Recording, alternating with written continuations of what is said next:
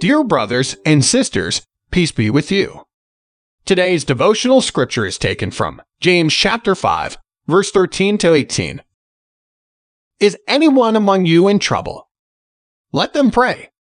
Is anyone happy? Let them sing songs of praise. Is anyone among you sick? Let them call the elders of the church to pray over them and anoint them with oil in the name of the Lord. And the prayer offered in faith will make the sick person well, the Lord will raise them up. If they have sinned, they will be forgiven. Therefore, confess your sins to each other and pray for each other so that you may be healed. The prayer of a righteous person is powerful and effective. Elijah was a human being, even as we are. He prayed earnestly that it would not rain, and it did not rain on the land for three and a half years. Again he prayed, and the heavens gave rain, and the earth produced its crops. Let us pray. Lord God, teach us to always seek you and to never give up. Amen.